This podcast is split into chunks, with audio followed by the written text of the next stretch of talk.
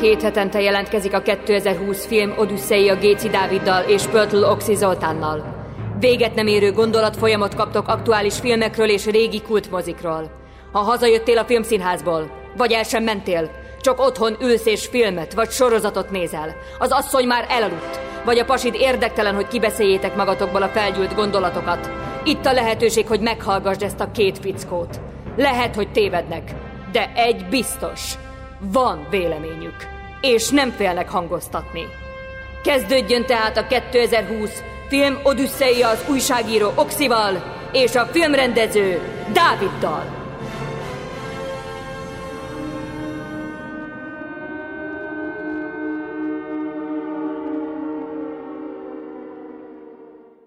Üdvözlünk mindenkit a 2020 Filmodüsszel fedélzetén.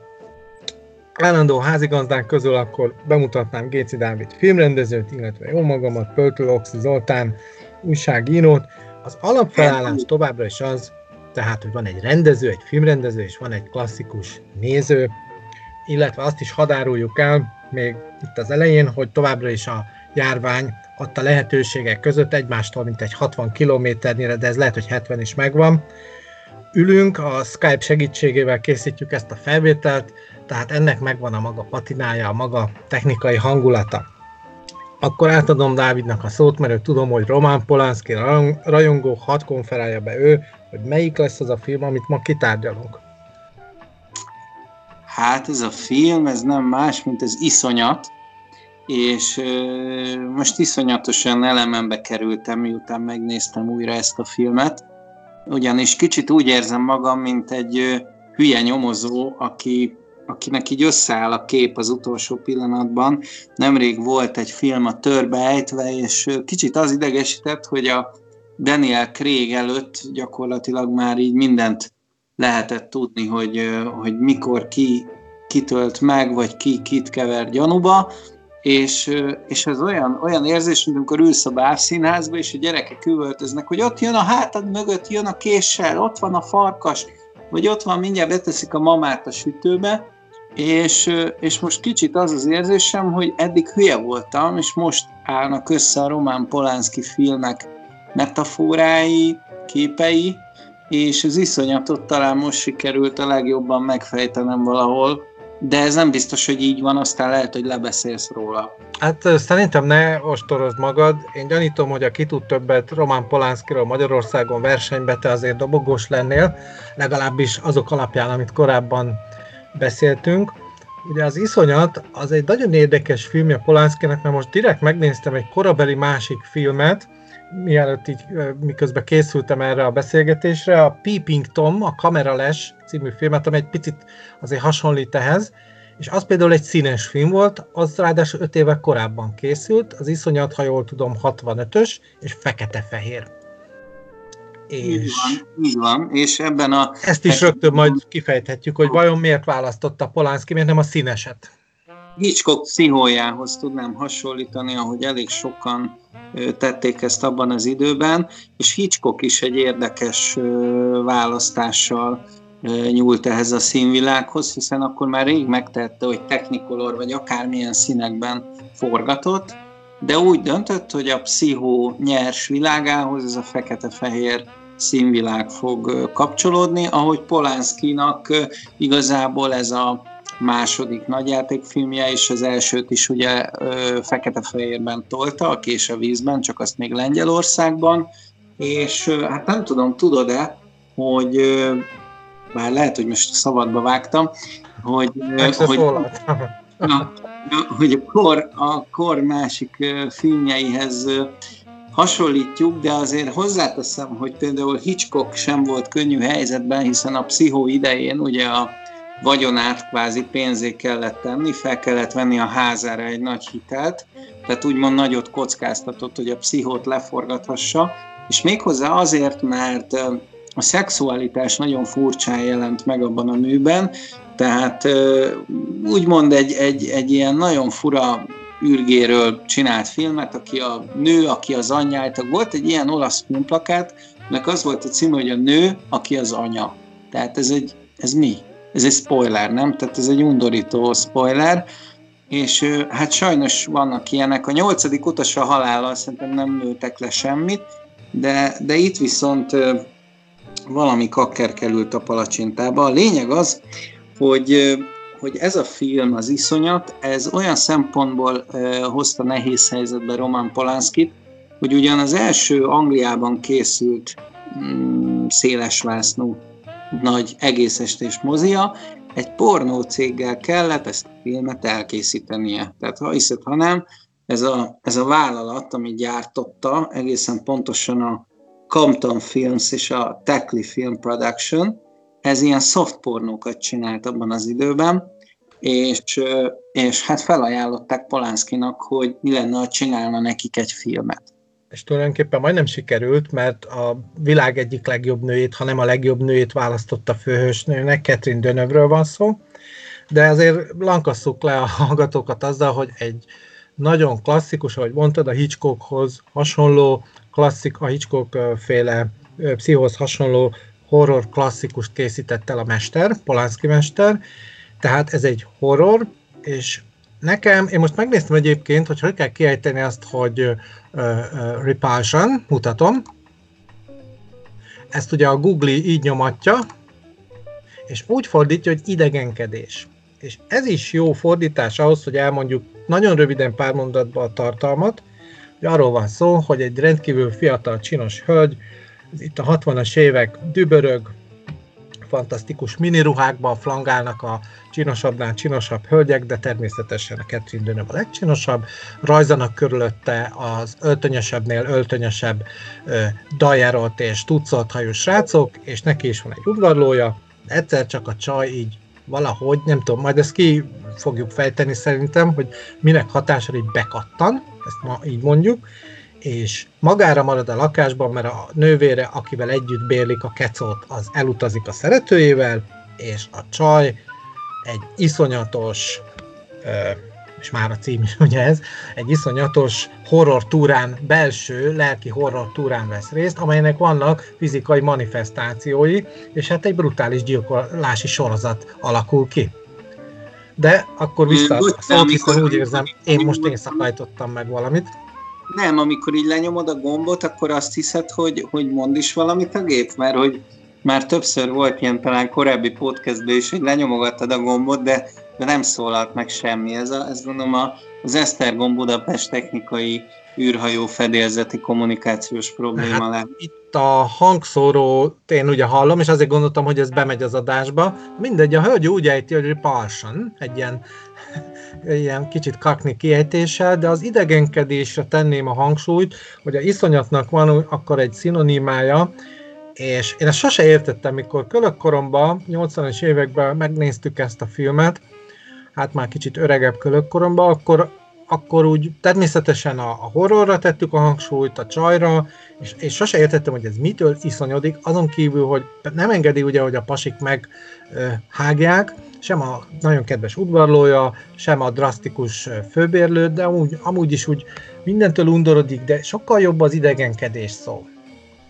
E, hát ebben az az érdekes, hogy ezt a pszichológiai betegséget, ezt próbálták analizálni, és kérdezte is egy pszichiáter, Roman Polanskit, hogy milyen előtanulmányokat végzett, és ő meg visszakérdezett, hogy előtanulmányokat? Tehát semmilyen előtanulmánya nem volt, annyit tudott, hogy ez egy skizofréniás karakter, és az első pillanattól kezdve úgy instruálta, hogy ez a nő nem komplett.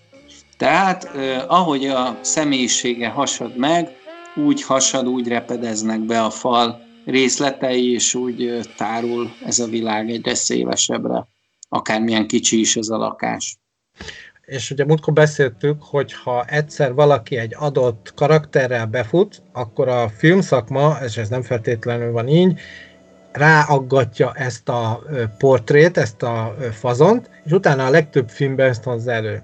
És az előkészületnél én megnéztem a furcsa rendezvút, kíváncsi voltam, hogy Dönöv a későbbiekben hogyan mutatkozik meg, milyen formát ölt, és a Furcsa Rendezvú című filmben, ahol Gerard Depardieu-vel együtt nyomja, ott, ott egy szintén egy háborodott, egy megháborodott, elmeháborodott nőt alakít, ugyanolyan tündöklően szép, ugye ez már egy színes film, egy autó, francia autósztrádán játszódik, ahol hát nagyon különös események vannak, és mindenkit valahol azt szerint lehet bekategorizálni, hogy mekkora a kocsia, vagy milyen állapotban van. Egy ilyen mini társadalmi keresztmetszetet láthatunk, illetve egy paródiát a társadalomról. Na de vissza a filmhez. Én nem tudom, hogy a, a, a skizofrénia mindenképpen helytálló mert nekem még az is bejött, hogy egy ilyen normák elleni ö, fellépése ez a hölgynek, hogy miért kell mindig mindent ugyanúgy, ahogy a normalitás, ahogy a közmegegyezés szerint, tehát hogyha ő csinos, és miniszok, jól áll, nagyon jól áll rajta a miniszoknya, ezek a korabeli divatos ruhák, akkor miért kell elfogadni az udvarlást? Miért nem lehet ő, ő egy mizantrópnak tűnik a legelején?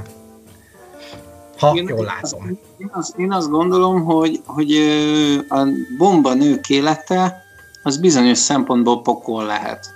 Tehát nem lennék ilyen, ilyen szép hegykemellő kerekfenekű nő a 60-as években, aki végigmegy egy építkezés mellett, és a munkás így enyhe csulával a szájában kicsit rágózik és beszól, hogy hey baby, ami történik is a filmben. Igen, van egy ilyen jelenet.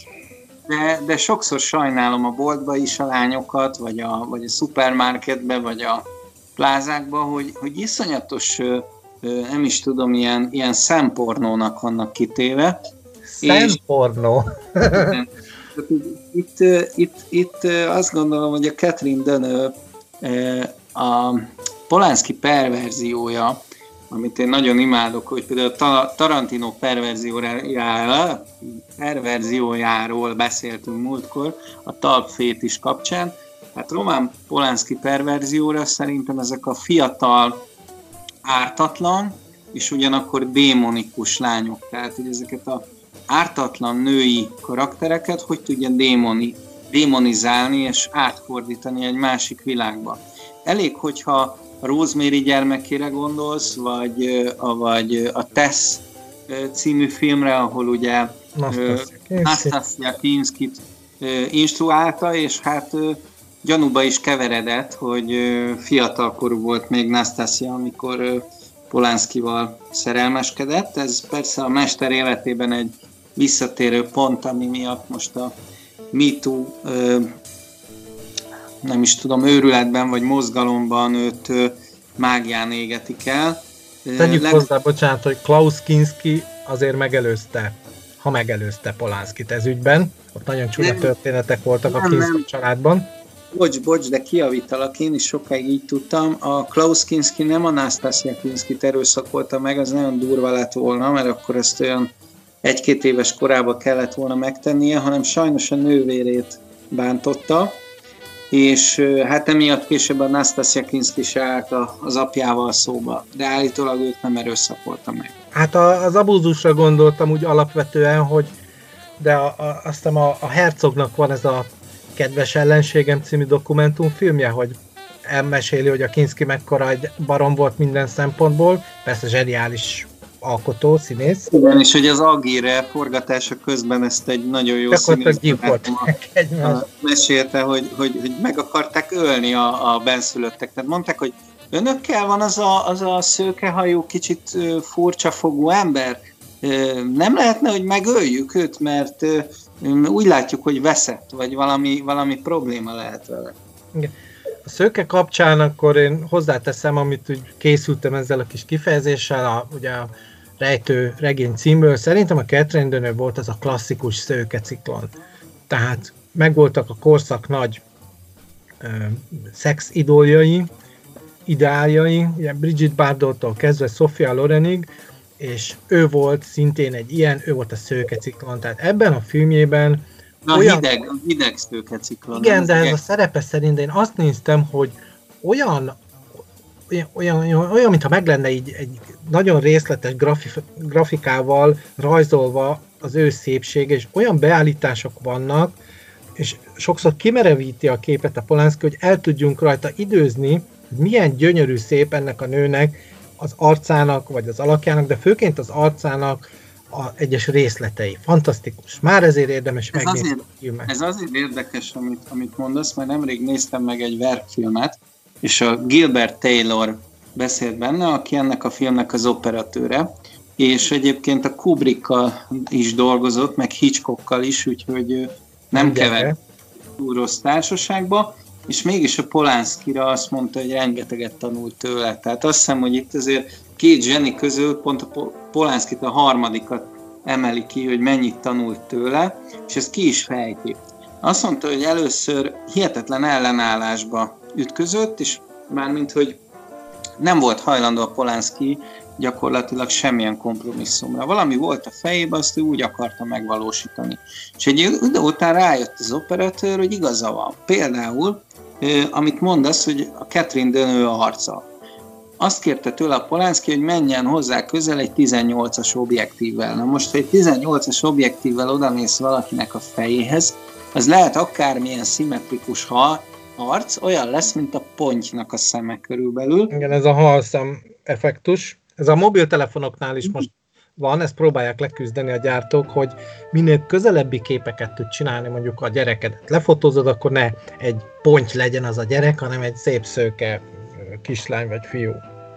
Na igen, de, de, de itt például ugye több kamera van egy ilyen telefonon, itt meg ugye a lencséket cserélik, és Polánszkinak az volt a fejében, hogy ahogy a nő őrülete elhatalmasodik, úgy váltsanak a normál lencsékből, mondjuk a 50-es lencséből váltsanak át szépen a 18-asba, és azt is kezdeményezte, ami szintén egy nagyon fura dolog volt, és a látványtervező se értette, hogy mit akar, hogy a bútorokat tolják a fal, falak szélére, és gyakorlatilag, amikor végigmegy a Catherine dönő a folyósón, akkor háromszor vagy négyszer akkorának tűnik a tér.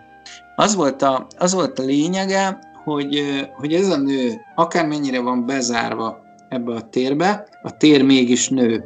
A tér végtelenedik, és az arc meg torzul, ahogy a lelk is. Igen, az eredeti címet alapul véve, ugye Repulsion, akkor azt mondom, hogy pulzált ez a tér, olyan, mintha egy, egy szűk térből akart volna a Polanski egy nagy totált, ez lehet?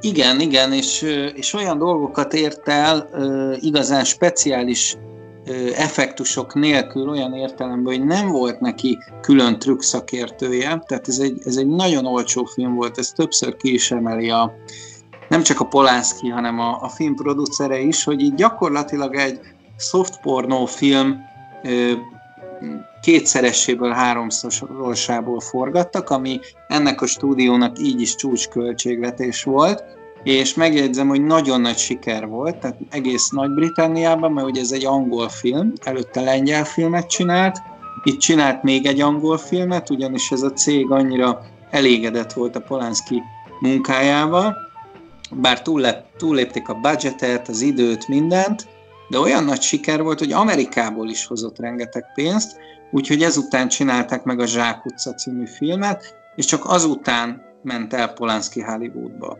Most azon gondolkodom, hogy a, a természetesen ezzel kapcsolatban, a filmek kapcsolatban is van egy saját elméletem, hogy ez a film nekünk, mai embereknek mit mond, ez pedig természetesen a karantén, hogy ezt most még így kifejtsem, vagy elmeséljük a hallgatóknak a történetet, mert szerintem azt még úgy nem vittük végig, hogy nagyjából mi a filmnek a, a cselekménye. Engem ez a karantén egyelőre jobban érdekel, és azt... Jó, oké. Okay. Szóval azt tudni kell a, a főhősnőről, hogy magára marad, mindentől akkor ezek szerint idegenkedik, alapvetően, tehát teljesen túltolja ezt a mizantrópiát, full kreténbe tolja, hogy klasszikust idézzek, és, de közben zseniálisan gyönyörű, és ugyanazokat az elemeket éli meg, amit mi most a karanténban, amit ugye a koronavírus járvány miatt meg kell érni az országnak. Tehát bezár, be kell, ben kell maradnia egy lakásban, bár őt erre különösképpen kívülről semmi nem kényszeríti, de pontosan a betegsége egy belső durva kényszer viszi erre rá, és ennek folyamányaként, aki oda be akar hatolni ebbe a belső zárt térbe, azt egész egyszerűen elintézi. Ezt nem tudom, hogy ez így tömören, röviden a karantént, meg a, most belecsempésztem csak a cselekményt, de a karanténban is meg lehet dandulni, egyre több ilyen cikket olvasunk, hogy nagyon ki vannak idegileg az emberek pusztán a bezártságtól. És ez a hölgy is hozza minden olyan tünetét annak, hogy ha magadra maradsz, ha bezárva maradsz, elindul egy fantáziavilág, és az a tér, ahol te vagy, az át fog alakulni. Hangok keletkeznek ott, ahol nincs hang, a tér különböző idomai és határai módosulnak, más formák és más folyamatok indulnak meg, tehát ami eredetileg nem szabadna, hogy mozduljon a fal, az elindul. Hát, hát meg, ez, meg, szóval meg, benne valami. A szagok, meg a szagok, hogy milyen, milyen büdös lehet ebben a térben. Tehát itt nagyon jól ábrázolja az a, az a nyúlfogás, amit ugye egy ilyen nagyon fura egész nyulat vesznek ki egy sütőből, és a film végére az a nyúl az gyakorlatilag cafatokká rohad. Egyébként a forgatás elején a Polanski külön kikötötte, hogy nem akar preparált nyulat, úgy sincsen nagy pénz ebbe a produkcióba, hanem egy igazi sült nyulat akar. És olyan kis csalafinta volt, hogy kihúzta a forgatás első napján a hűtőt az áramból, és hát az a, az a nyúl, mikor kivette a színész, akkor tényleg a legyek repkedtek körülötte, a valóságban is, tehát ott nem, nem kellett semmi plusz digitális trükköt betenni, és gondolom rohadt büdös volt abban a lakásban. Úgyhogy, úgyhogy én azt gondolom, hogy rengeteg olyan mágia van ebben a filmben, ami, ami egy ami ezt a karantén helyzetet tökéletesen megmutatja. Én azon gondolkoztam, hogy gifeket lehetne gyártani, hogy a Catherine Dönő kapargatja a tapétát. Hogy a karantén gifeket, simán. Kidobja a pohárból a, a a mm, fogkefét, ahogy a Catherine Denő, nem is tudom, a bolyong a lakásba, és kezek simogatják, de azt hiszem, hogy most az, arról nagyon fontos lenne beszélni, hogy miért iszonyat a címe. Igen, a, amikor mondtam, hogy ezzel volt egy kis gondunk az első találkozáskor, szerintem mi a 80-as években tudtuk ezt megnézni a adott ö, ilyen művész filmklubokban, akkor ez mondom többszörös elemzés tárgya volt, hogy vajon miért iszonyodik, mitől iszonyodik a csaj, és nekem akkor az ugrott be, hogy egyrészt ebben nem csak egy betegség van, egy elmebaj, egy háborodottság, hanem egy lelki zavar, hanem lehet, hogy a normalitástól való elrugaszkodás. Van egy kulcsjelenet benne, amit én nagyon szeretek, legalábbis egy elindító, a többi jelenetre vonatkozó kulcsjelenet, mikor ő ugye kozmetikus, és éppen egy idős hölgy adott kozmetikai szalomban, ki van terítve, arcán ez a klasszikus ilyen regeneráló maszk, és ő egy ilyen hegyes szerszámmal ottan alakítgatja a hölgynek a körmét, és a hölgy így el van alélva, és egyszer csak egy hatalmas sikoly, hát bele, beleszúrta véletlenül, és ott jön ez, hogy ez az állandó pucparádé, tehát még ezt a szépségipart is valahol így megfricskázza a film, hogy, és amivel kezdtük is, hogy a szép nőknek mennyire nehéz, és lám-lám, mikor ez elmúlik a szépség, akkor még visszakövetelik ezt a szépséget, és ez egy különösen érdekes, hogy egy rendkívül csinos, döbbenetesen csinos nő egy olyan munkát végez, amely följavítja, hát a már bizony nem annyira szép idős hölgyeket. És ott már egy horror van, ki csöppen az első vér. A, még a vér előtt, hogy, hogy mennyire zseniális az az ötlet, hogy egy szép nő, hogy gyakorlatilag ilyen a társadalmunk, hogy egy szép nő gyakorlatilag egy múmián dolgozik, egy, egy halott. Elnézést kérünk a múmiáktól. Hát, de hát tényleg úgy néz ki, hogy egy cserepes szerencsétlennek az arca ezektől a pakolásoktól, és, és hát úgy van plánozva a film, hogy ugye indul a Catherine Dönő szeméből, a, a stáblista gyakorlatilag, távolodik el egy varióobjektívvel, majd látunk egy ráncos öreg női kezet, ami olyan, mint egy ravatalon feküdne, és igen, fogna, igen. fogná a kezét a, a, a pedikűrös vagy manikűrös csaj, és utána látod, hogy ez egy kozmetikai szalon. Tehát egy teljes fricska, Polánszki zsenialitása, hogy egy jeleneten belül, mint egy rövid filmben, egy társadalmi parabolát mutat meg, hogy gyakorlatilag gyönyörű hercegnők, akik a Disney mesébe tényleg a hamupipőkkel lennének, azt hiszem van is egy ilyen utalás a filmben, azok melóznak az öreg múmia testén.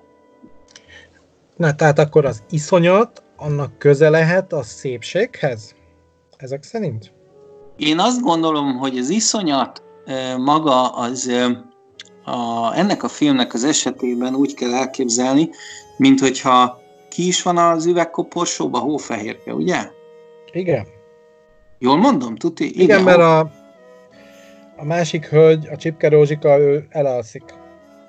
E, igen, csak ez a sok koporsó, meg elalvás, na mindegy, szóval, hogy hófehérke koporsóban van. Valahogy én úgy képzeltem ezt a, amikor gyerekkoromban nézegettem ezeket a hercegnőket, akikben egy kicsit szerelmes is voltam, hogy nem tudtam volna olyan csúnyaságot elképzelni, mint az NDK szexfilmekben, hogy a törpék hozzáérhetnek, vagy, a, vagy történhet valami, valami csúnyaság. És hát itt, itt is szeretném azt hinni, hogy, hogy, hogy ez a lány meg van védve a külvilágtól. Mert igazából olyan ez a, ez a lány, mint egy hercegnő, akihez mindenki hozzá akar férni, mindenféle guztustalanság hozzá akar férni.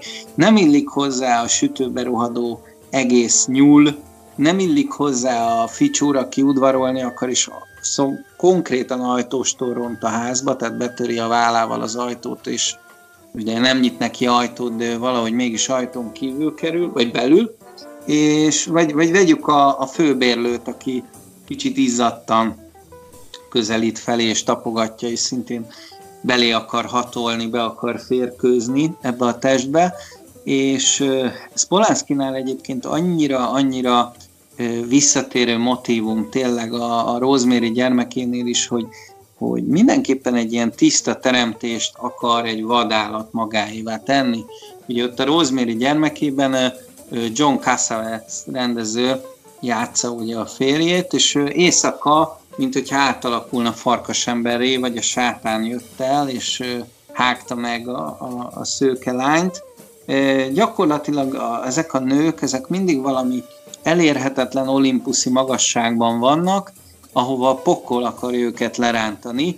Vedd a Kés a vízben című első filmjétől, két férfi verseng egy nő kegyeiért a, és most beugrott az a jelenet, ugye nagyon sokszor kinéz az ablakon, Carolról van szó, a Catherine Deneuve-nek ez a filmbeli e, szerepe, Carol alakítja, a skizofrén csajt, sokszor kinéznek az udvarra, ami egy e, apáca zárda, vagy egy e, egyházi lánynevelő intézet udvarára nyílik, és ott van templom is, és behallatszik mindig a harangszó, egyébként rengeteg más hang is bejön. Ja, nem? Én ilyen, én ilyen nyögéseket is hallottam. Hát az, az a nővére, amikor ugye a szeretőjével a másik szobába dúlnak éppen. De és máskor, máskor várja, is, még csak annyit akartam mondani, hogy az egyházi vonal, a, a keresztény vagy a vallási vonal megjelenik, mert a kongatást megkritizálja, a harang kongatást, ugye, ami imára hívó hangjelzés, vagy éppen veszélyt is jelezhet, ha, ha nagyon szaporán verik azt a harangot, de ez esetben ugye a imára hívó harangszó, és azt a nővérének a szeretője így, így megcírmogja, hogy hát ki tudja, mire, mire kongatnak ezek ott a túloldalon. Annyira idegesít ez a kongatás, hát döbbenetes, nem? Hát itt templomban miért kongatnak? Tehát elég érdekes, és ott me- meg is szólja őket, hogy hát ki tudja, mi mehet ott ilyenkor mert ugye hát lánynevelő intézet. Tehát bejön a vallásos téma, de rögtön egy ilyen perverz ráhatással, egy, egy ilyen rossz ízű kritikával és ez is egy nagyon pici halvány utalás lehet valami rossz sejtetésére. Hát ugye Polanszkinak a, a, az élete és a művei valahogy így szorosan egybe kapcsolódnak, és pont a, a vallás egy ilyen érdekes pont az ő életében, hogy sokan mondták, hogy ő sátánista. Miért mondtak ilyet? Egyrészt rituális beavatási szertartás van a Rosemary gyermekében, ahol gyakorlatilag a szomszédok, és ez most egy, megint egy Polánszkis visszatérő elem, hogy a szomszédok a gonoszak, a szomszédok azok, akik bennünket a saját lakásainkba kényszerítenek, elbújva a világ elől. Kicsit erről szól a Bérlő című filmje, vagy a Lakó. Attól a Lakó, azt nagyon szeretem akkor. Melyik fordításban nézed? Én, én annó úgy láttam, hogy a TV újságban a Bérlő volt akkor egy címe, de a Lakó talán még jobb cím és hogyha belegondolsz, egyenessági folytatása az iszonyatnak. Tehát ö, ott Polánszki játsza saját maga a főszerepet, és arról szól, hogy idegenként érzi magát egy lakásba, ahol korábban egy szőkehajú nő lakott, aki a lakók szerint megőrült, és kiugrott ablakon. És Polánszki Ma... Catherine Dönövet alakítja. És utána Polánszki kirúzsozza magát, meg a körmeit, meg azt hiszem Goloász helyett marbolót szív, és szintén kiveti magát az ablakon, pont úgy, mint a Rosemary gyermekében, amikor jönnek haza a Mia Farrow és a John Cassavetes kézenfogva, és aláhullik egy nő az, az épületből, ugyanúgy, ahogy a bérlőben. Tehát gyakorlatilag át, hogy is mondjam így, áttransformálódik, átfolyik egyik film a másikban. Ez iszonyatosan izgalmas, ugye beszéltünk a tarantói, tarantinoi univerzumról, ahogy a figurák átmászkálnak szinte egyik világból, filmből a másikba. De az nagyon direkt ez a dolog. Igen. Itt, itt, nagyon, itt nagyon finom, de egyébként, hogyha egymás után nézed a filmjeit, akkor, akkor egymásból következnek ezek a dolgok. Tehát a, a Keserű Mész című filmje, ami nekem a kedvenc Polánszki filmem, és most biztos sokan mondják, hogy jaj, de hülye vagy, nem értesz hozzá, az egy, az egy gics, meg hallottam már mindenfélét, mondjuk emlékszem, hogy először hallottam, hogy gics, neked ez a gics, Jézusom, milyen lelked van. Szóval, hogy, hogy ott egy szintén egy ártatlanságot taszít az író, aki maga Polánszki valahol egy, egy unatkozó értelmiségi férfi, aki falja az életet, beletaszít egy, egy, egy vad szexualitásba, a nő teljesen felszabadítja, viszont a nő túl is nő ezen. Ahogy a férfi is gyakorlatilag túlnő ezen, mert minden, minden szexuális játékuk arra mutat, hogy egy ilyen pokoli őrületbe mennek, aztán nem akarom az egész filmet elmesélni, de, de a nő démonikussá válik, le is vágja a haját, hogy a Rosemary gyermekében is Mia Farrow megszabadul a hajától. Hála Istennek az iszonyatban Catherine Dönő nem szabadult meg a hajától, viszont a ruhájától se sajnos.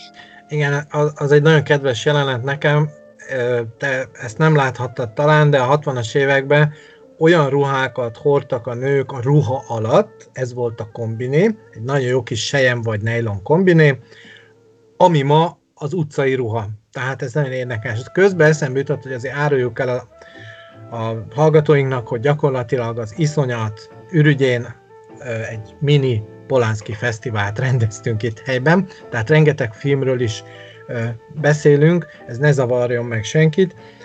Én gyorsan vissza is térnék annyiban az iszonyathoz, hogy ez egy, szerintem egy, az, a, ugye ott a kozmetikai szalomba történt ilyen vérengzése után, Carol vér, ugye elkezdett vérengzeni, tehát leszúrja az egyik kliens, de hát persze csak az ujjába belebök, óriási botrány van belőle, elküldik a francba, és ekkor ugye eléggé befordul, de a másik ilyen nagy befordulási lehetősége, ott vesz iszonyú nagy kanyart szerintem ez az őrülete, amikor végig kell hallgatnia, hogy a nővére amúgy egy nős férfival a szomszéd szobába ö, szeretkezik, és ennek ö, komoly hangjai vannak, hogy akkor a általad sokat emlegetett soft porno cuccra is utaljunk. És kinek ne lett volna olyan élménye, hogy annál tényleg nincs kellemetlenebb, hogy te magányos vagy, mindenbe bizonytalan vagy, zavarodott vagy, tehát mélyen vagy az életed pontján, de azt kell hallgatnod, hogy a falon túl, a szomszéd szobába valaki baromira élvezi az életet. Tehát van egy feszülés a nővére, és közte a két figurát ki is elemezhetjük, hiszen ők testvérek, van hasonlóság közöttük, de láthatóan a nővérének nagyon fontos az, hogy ő úgymond boldog legyen, na de hogy? Egy nős férfival hetyeg, aki láthatóan azért annyira nem, nincs érte annyira oda, és igenis fölfigyel a kis szőke hugicára. Látod te ezt a párhuzamot, vagy netán vetélkedést a két hölgy, és itt a, a falakon átszűrődő boldogság és a másik oldalon lévő rettenet között. Hát az a jelenet, ugye, amikor a liftben vannak, és a liftben gyakorlatilag jobban érdeklődik az úriember a, a nővérnek a húga iránt, mint a saját barátnője iránt, az egy nagyon kellemetlen dolog. Közben elindult egy kávét főzöl, vagy mi ez a hang? Ez megint a Az UFO-nknak a szelepe enged szerintem. Vagy Igen, nem, nekem nagyon hangos a, a hűtőszekrényem. Lehet, hogy ez alapszik be. Egy hűtőszekrényből csinálod a felvételt? Nem, én egy lakásban lakom. Egy majdnem olyan jó kis lakásban, mint amilyenben Catherine Deneuve megiszonyodik mindentől. És előbb még az is eszembe jutott, hogy érdemes tehát akkor a két női alkatot vizsgálni, de gondoljuk el annak a színésznőnek a, a, gondol, a, a belső életét, aki elvállalja ezt a szerepet, mondja neki a rendező, vagy a castingos, hogy te, hát gyere majd egy szerepbe, ahol te Catherine Dönöv mellett játszhatsz, de te leszel tulajdonképpen a negatív női szereplő. Én minden esetre negatívnak látom a nővér. Tehát én nekem egyértelmű, hogy a, tehát főhős a, a Catherine Dönöv. Én drukkoltam neki, hogy akármi is történt, akár gyilkolt éppen, akár búslakodott, vagy megerőszakolt egy képzeletbeli trikós férfi, akkor is neki drukkoltam. És a nővér negatív volt. Furcsa, furcsa vagy, de egyébként igazad van, mind furcsák vagyunk, és szerintem Polanski is furcsa ebben a tekintetben. Méghozzá elkezdtem egy kicsit ezt pedzegetni, ezt a mesztelenkedést, ugyanis ez egy nagy vita volt köztük, hogy hogy Polanski, mivel hogy állandóan otthon van ez a hölgy, és ahogy te mondod, kombinéban van, többet akart mutatni Catherine Dönőből. Na most azt tudni kell, hogy Catherine Dönő akkoriban még nem volt senki, tehát egy, egy szárnyát bontogató, gyönyörű nő. Egyébként az operatőr azt mondta, hogy életében nem látott olyan szép nőt, és könyörgött a Polánszkinak, hogy ne kelljen az arcáról 18-as objektívvel ilyen ronda képeket csinálnia de hogy Catherine Dönő nem akar többet mutatni magáról. Van egy ikonikus kép is a filmben, amikor fekszik hason a padlón, és azt hiszem már nem is tudom, hogy csörög a telefon, és talán utána vágja el azt a zsinort, és direkt úgy ő, vette föl Polánszki, hogy nem mutasson semmit a, a nőből, hanem így oldalra kifordul a kép. És ez szerintem azért fontos, tehát egy, egy, egy feszülésből jött létre ez a kompromisszum, de azért hasz, vagy szolgálja a film érdekeit, mert Catherine Dönőről pontosan látod, hogy egy tökéletes, gyönyörű nő, és minden nővér féltékeny lenne rá. És nem kell még pluszba a testiségét előtérbe tolni, hiszen ennek a figurának pont az a lényege, hogy be van zárkozva, hogy védi, mint hófehérke a üvegkoporsóba, védi magát, és senkit nem enged közel.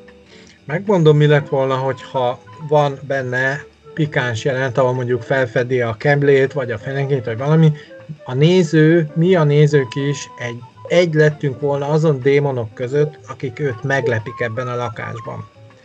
És most így beugrott, hogy volt végül is egy olyan kis jelenetecske, ahol egy picit többet lehet belőle látni, amikor behatol a főbérlő is rendkívül agresszíven, hasonlóan az udvarlóhoz. Az De szép szót használtál. Sármőr, igen, sármőr udvarlóhoz hasonlóan, ott fölcsúszik a kombinéja a combja felénél túlra is, és Hányszor ki... tekerted vissza? Tessék? Nulla. Jó, oké. Már nincsen VHS, nem lehet tekerni, de persze lehet a digitális is. Az a lényeg, hogy akkor lehet belőle a legtöbbet látni, de akkor már ez a végtelenül gusztustalan, egyébként Láng József magyar hangjával zseniális figura, zseniálisan rossz, negatív figura, akkor nyalja meg a szál, szája szélét úgy, hogy onnan, onnan indul el az, hogy hát tulajdonképpen a, a, a, a bérleti pénzt akkor azt természetben is lehetne fizetni, stb. Tehát tényleg nem látunk többet, de jobb ez így, nem arról szól, és látni Dönöv, na bocsánat, megy az utcán, és ha emlékszünk, a kamera különböző részletekbe veszi az alakját. Először például mutatja a lábfejét ezekben a kis aranyos körömcipőkbe, a csodaszép vádlit, majd rámegy például a fenekére ebbe a kis rövidebb szoknyába. Hosszú másodpercekig. Utána följebb megy, mutatja, hogy ez az egész kosztüm, ez hogy mutat rajta, és ő nem egy ilyen modell lépést követ, ugye a zsinóron való egymás elé rakott lábak lépését, hanem egy teljesen természetes lépést. Na ott például Polanski engedi, hogy na, legeltessük a szemünket. Tessék, úgy, ahogy egy utcai férfi megnéz egy csinos hölgyet. Igen, mm, másrészt meg, hogy a testiségből visszakössek egy, egy félbe maradt gondolatomra, hogy hogy szövődik gyakorlatilag ez a Polánszki féle, is tudom, hogy szexuális aberrációnak mondjam, de a fiatal törékeny nők iránt való mániája, ami, ami szinte minden filmjében benne van, hogy türemkedik át az életébe, hogy, hogy borzalmas azt látni, hogy, hogy gyakorlatilag vízióként megvalósulnak a képei. Tehát kezdve azzal, ahogy itt ezt a nőt gyötrik azok a kezek, amik kitörnek a falból, mint hogyha Sharon Tate Cicero Drive ingatlanjába törnének be Manson gyermekei és családja, és, és ölnék meg, és vágnák ki a, a gyereket a hasából, a terhes feleség hasából, ahogy ugye ezt a Rosemary gyermekében gyakorlatilag ott is bemutatja, és nagyon sok kritika is érte őt, mármint a közemberek világából, hogy ő egy sátánista figura, és már a vámpírok bájában sem mindegy, hogy ő miért ördögi teremtményeket ábrázol, és az iszonyat sem kivétel, és úgy gondolják, hogy se nem vallásos, se nem istenfélő, hanem, hanem Polánszki egy ilyen szektás, és valójában ő, ő ölette meg a, a feleségét. Egyébként jó, hogy azt nem találták ki, hogy az anyját is ő vitette el Auschwitzba, mert azt hiszem, hogy az már egy kicsit sok lett volna. Ezen még úgy épp meg lehet birkózni. És akkor erre az egészre rájön az a, az a cucc, hogy elmegy ugye a Nikolson házibuliába, ahol, mint tudjuk, nagyon szereti ezeket a fiatal törékeny lányokat, és a medencében nem kéri el a személyét egy 13 éves lánynak.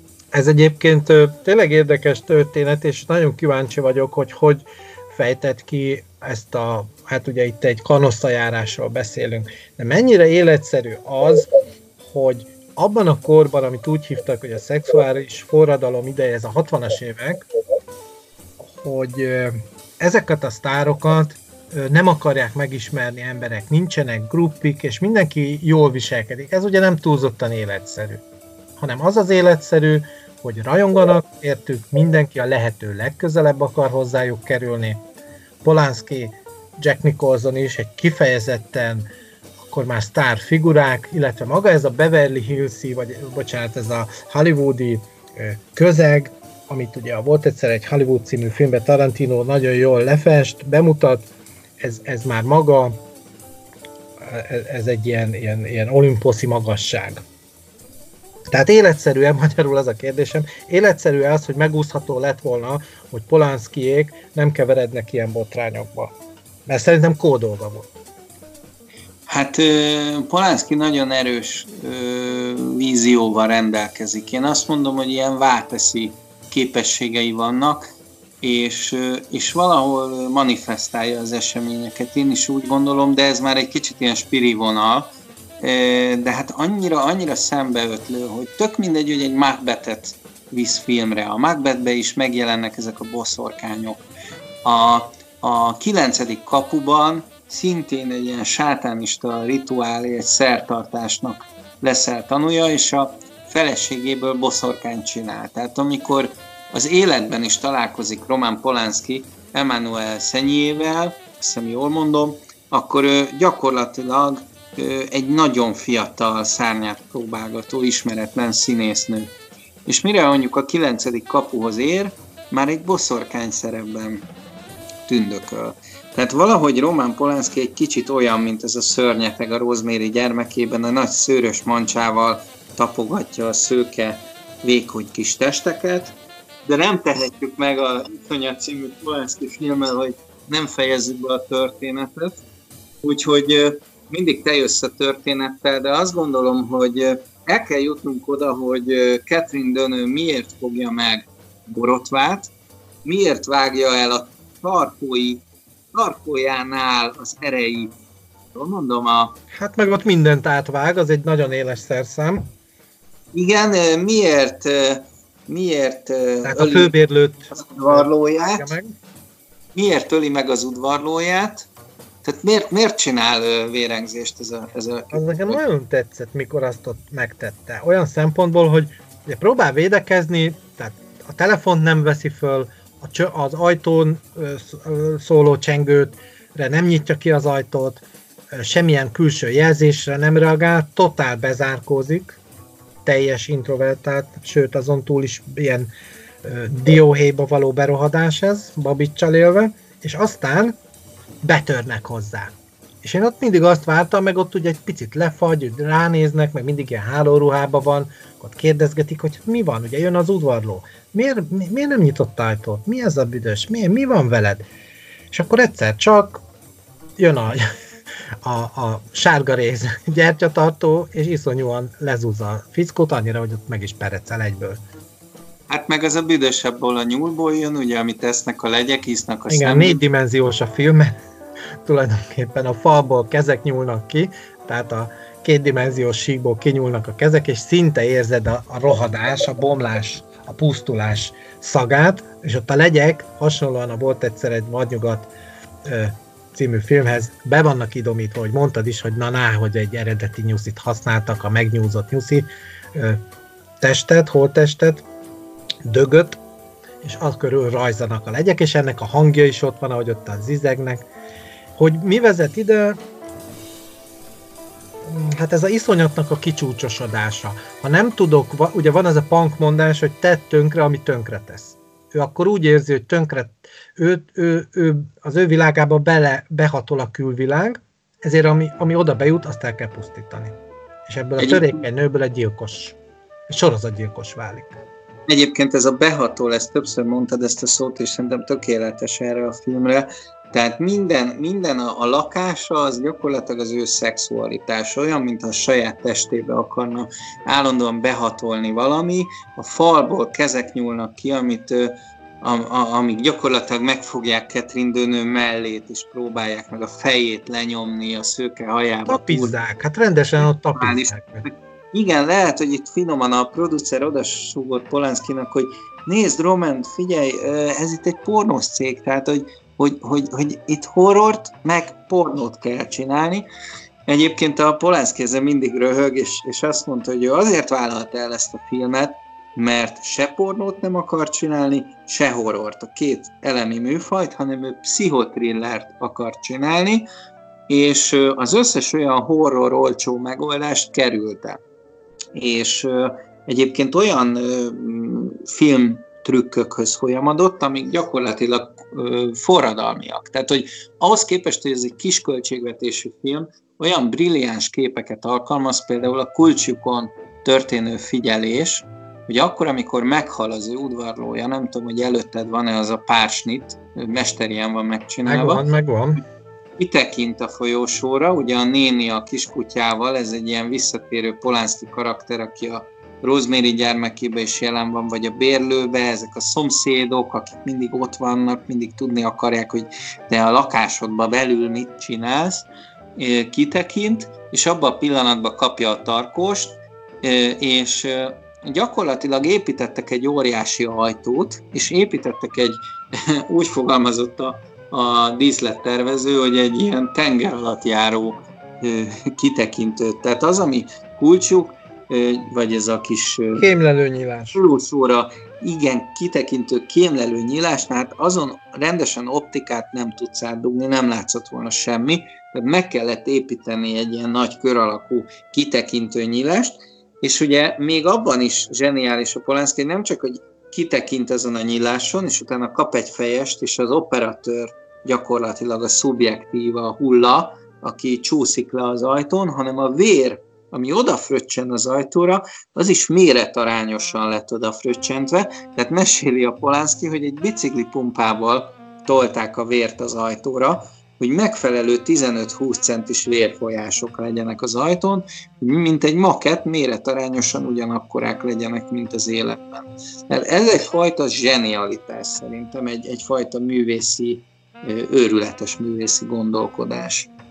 A korabeli filmekben egyébként most, ha, ha visszaidézzük azokat az Alain Delon, ha már őt mondtuk, Alain Delon akciófilmeket, vagy Belmondó, vagy bármilyen filmeket, nem voltak még olyan professzionálisak, például a kaszkadőr jelenetek, vagy az autós üldözős jelenetek, illetve ha valakit lelőttek, sokszor a vért sem mutatták.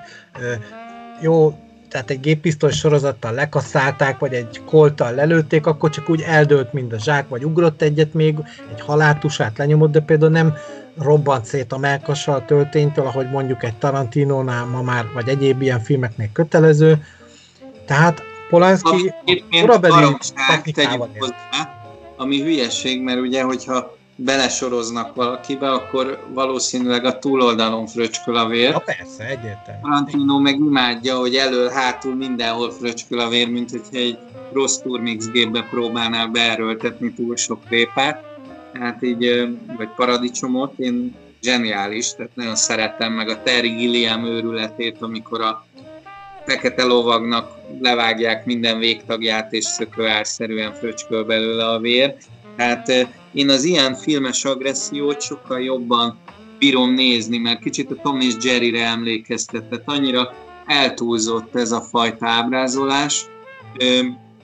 Sokkal kevésbé bírom azt nézni, amikor mikrorealista horror tapasztalható. Tehát, mint ahogy Polanski megvágja az idős nőnek a kezét, vagy érzed, ahogy az a penge belehatol a húsba, és átvágja ott az artériáit de közben egy vonaton ülsz, teljesen olyan hangok vannak. Nem, ugyanúgy itt ülök a kecomba, és hallgatom a műsort, és néha hozzászólok. Ez, Amíg az... UFO, ez, ez az UFO, ez a, ez, a, ez a kapitányunk jelzi, hogy lassan lejár az időnk. És, és értékelni szoktunk a végén, akkor tegyük meg ezt. Jó, de mielőtt értékelünk, az utolsó kép, ami, ami, ami, amit én még mindenképp megemlítenék, illetve hát két kép, ami nekem nagyon fontos. Az egyik, hogy imádom az olyan filmeket, amik megjelenítik azt a kort, amiben vannak. Beszéltünk a 60-as évekről, és hogy kimegy Polánszki az operatőrével az utcára, és már-már hívhatjuk talán neorealista képeknek, amiket akkor rögzít, azt a hangulatot, az útfeltúrást, hogy akkor a korabeli London hogy nézett ki, és, és amit pedig még nagyon szeretek, hogy nagyon konzekvensen plánozza azokat a jeleneteket, amikor a főhősnője gyakorlatilag ájult, és fölé hajolnak ezek a szomszédok. Tehát annyira pokoli, már múlt is beszéltünk a purgatóriumról, pokolról, pokolábrázolásról, hogy pokoli nem csak a falból kinyúló kezek látványa, amiket szintén egy, egy, egy, egy szexes, vagy ilyen pornos cégből kiindulva, tulaj kotont szerzett a Polánszkinak, és ez a, ez a fal, ez egy ilyen kotonokból áll, és a kotonokon nyúlnak át a kezek, és csak egy kis érdekesség a... a Ezt nem hittem volna. Igen, tehát ez a céggel együtt jön, de hogy nem ez a zseniális, hanem ahogy, ahogy tornyosulnak a, a lakók a törékeny nő fölött, az gyakorlatilag ugyanaz, mint amikor a Polánszki leveti magát a, a Bérlő vagy Lakó című filmben a bérház közepére is szétlocsan a padlón, és töröttel feláll, és közben hajolnak rá ezek a házmester figurák, meg protkós némik, meg nem tudom kik, és úgy érzed, hogy na, ezek a szomszédaink, akik figyelnek, és ugyanez jön vissza, amiről már beszéltünk a Rosemary gyermekébe is, meg több filmjébe, zseniálisak ezek a, ezek a stílusjegyek. Ezek olyanok, mint amikor egy avantgárd festményt nézek, vagy egy szürrealista festmény, és ráismersz Dalira, vagy ráismersz Picasso-ra, egy, egy, egy, nem tudom, talán egy, egy pillanat kell, hogy felfogd, hogy a mesterművét nézed, és pont ezt érzem Polanszkinál, hogy, hogy megállítod egy pillanatra a filmjét, csak hát egy képkockát látsz, és meg tudod mondani, hogy ezt Roman Polanski rendezte. Igen, itt az, az van, a többi filmjét vele együtt, amiket említettél, hogy ha bűnöző vagy, itt ugye a hölgy nagyon erős bűnözővé válik sorozatgyilkossá, ha bűnöző vagy, akkor kétféle módon reagál az azt leleplező, közvetlenül leleplező tömeg. Az egyik a, a lincselés, a bezombulás, a másik pedig, ami talán még megalázóbb is, egy ilyen bámészkodás. Itt ugye a végén kiterül a csajszi, sőt beterül az ágy alá, azt ott találják meg, oda bebújt, ez a végső elmenekülés, ugye a gyerekeknél lehet ilyet látni, hogy hát az ágy alatt úgyse találnak meg, akkor oda elbújok, és így bámulják.